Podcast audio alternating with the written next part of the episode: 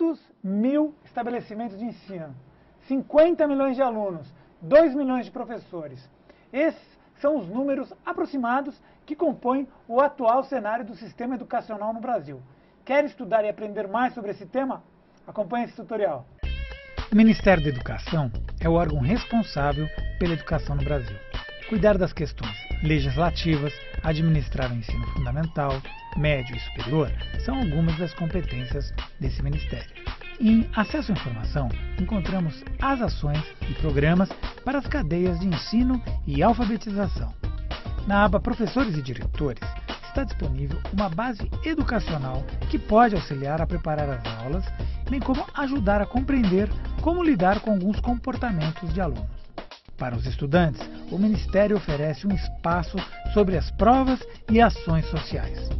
Para os pais, o portal cede um espaço para que eles entendam como agir em caso de alteração comportamental na escola. Caso os problemas persistam, no link Serviços, o item Fale Conosco é o canal de comunicação entre o MEC e a população. Em caso de alguma reclamação, tanto os pais como os professores têm acesso a essa área. Está tudo dividido por assunto, o que facilita na hora de direcionar o seu comentário.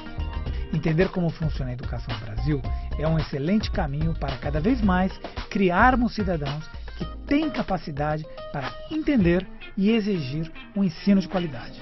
Gostou dessa dica? Compartilhe! Liberdade de expressão e redes sociais. Para explicar quais são os limites da lei, convidamos Gisele Truzzi, advogada especialista em direito digital. Quem também contribui via web é o professor Francisco Mendes, da Escola Internacional de Alphaville.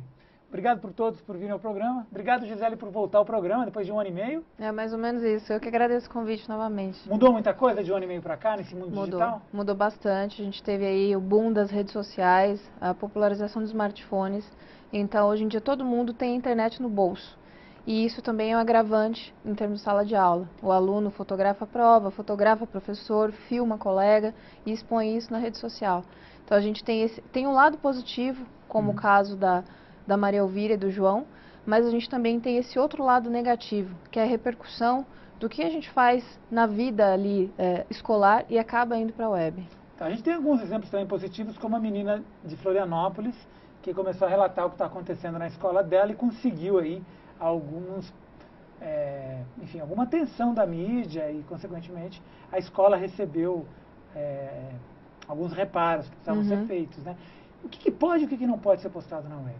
Ah, o aluno tem que tomar ciência de que tudo que ele está colocando ali não está restrito só a- ao ambiente do colégio, aos colegas dele.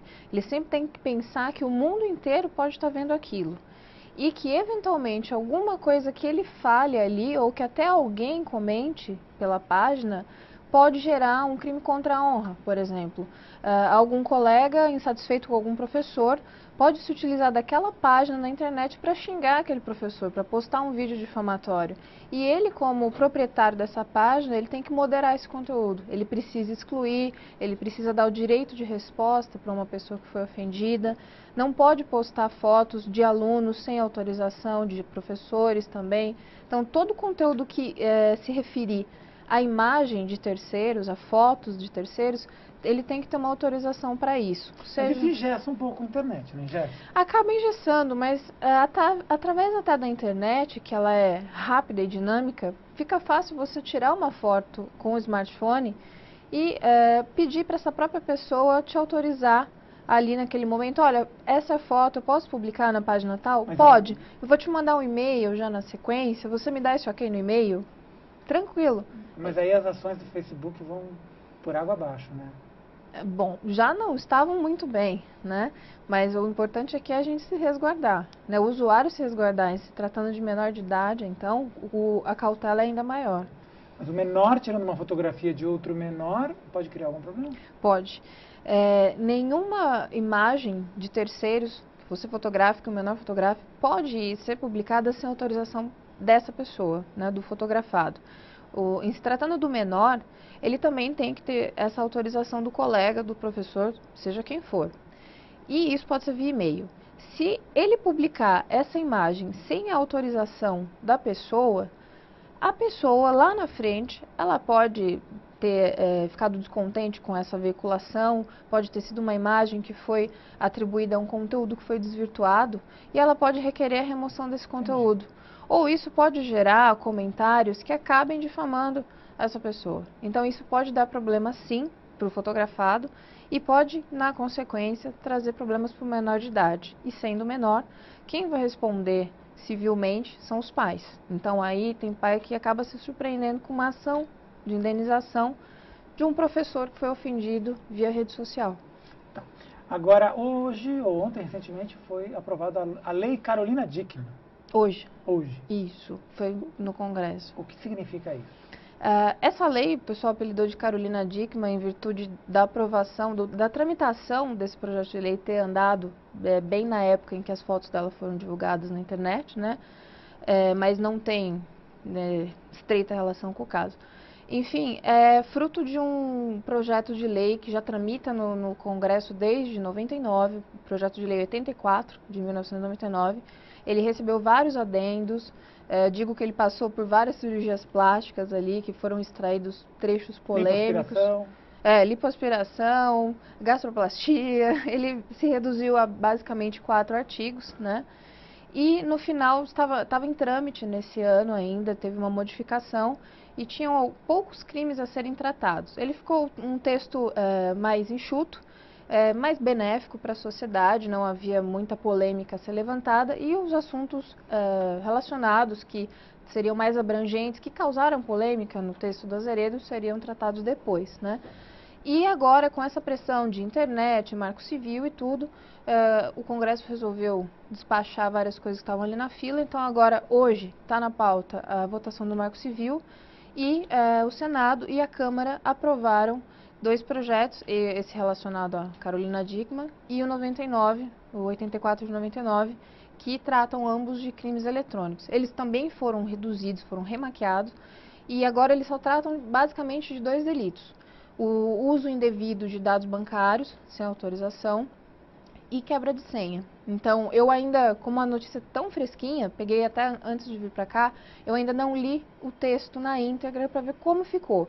Mas, assim, como especialista em direito digital, já te adianto que é uma, um benefício para a sociedade a gente já ter alguma coisa para tratar de crimes tá eletrônicos. Vamos falar de um outro assunto que veio à pauta essa semana. A professora que tirou uma fotografia dos alunos de costas, dentro de uma sala de aula, com um guarda-chuva, tomando chuva, uhum.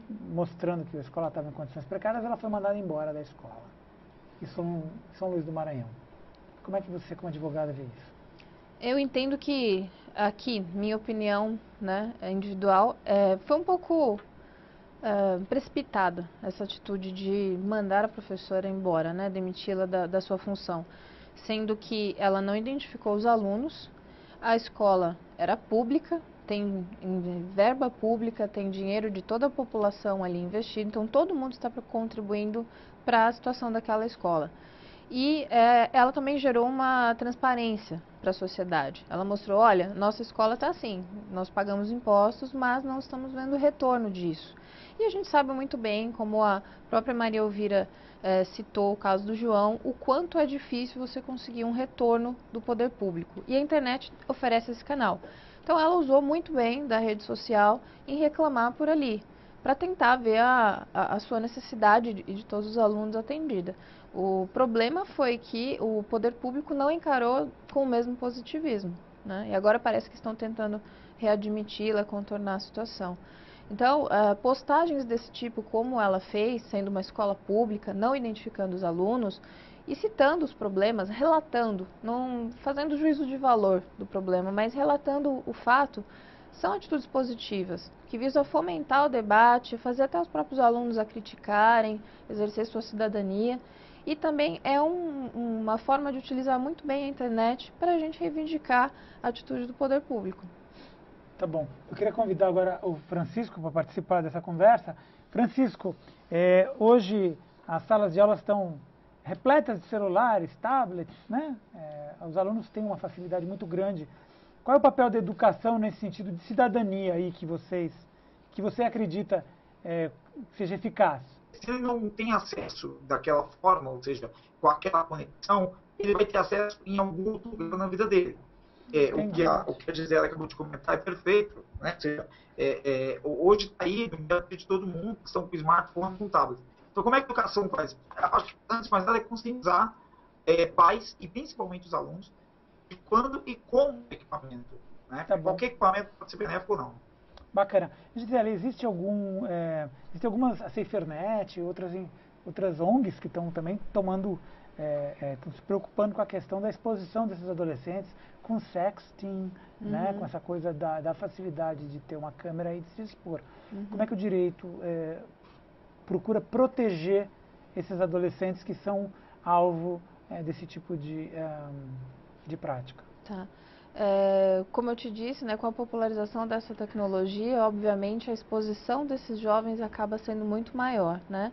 Não só por é, acabar tendo, é, sendo seduzido por algum maior, né? a gente tem pedofilia e, e, chats, redes sociais que acabam sendo um canal facilitador para a prática de delitos contra o menor, mas também o que a gente lida muito hoje é o próprio menor de idade que se expõe demais.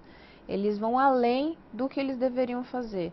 É, o que a gente diz que é, eles não têm noção de causa e consequência atualmente. Eles não imaginam o que um, um texto, é, uma foto pode lhes causar no futuro.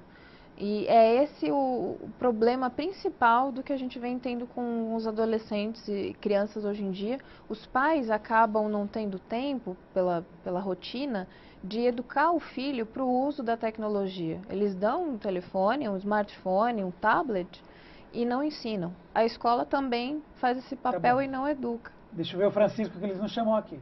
Diga, Francisco.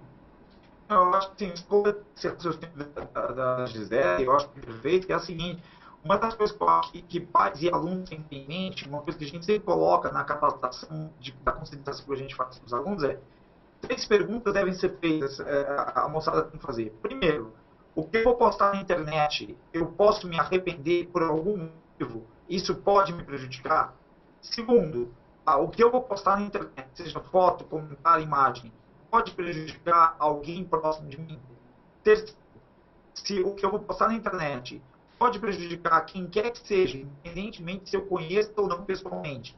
Se alguma dessas tiver talvez, eu falo, não é cara, não poste. Porque aquilo, você para capturar a imagem é, indevidamente, é a coisa mais fácil tem. Então você posta para um grupo seleto de amigos. Só que esse grupo de amigos tem outro grupo seleto de amigos, grupo seleto de amigos isso cresce numa PG absurda. Então, você capturando isso indevidamente é muito fácil. Isso eu acho que os pais têm que começar a perceber também com, com, com os com jovens, começar com jovens isso. Bacana. Bom, obrigado pela participação, obrigado Gisele, volta no próximo bloco. Francisco também, a gente faz um pequeno intervalo e já volta.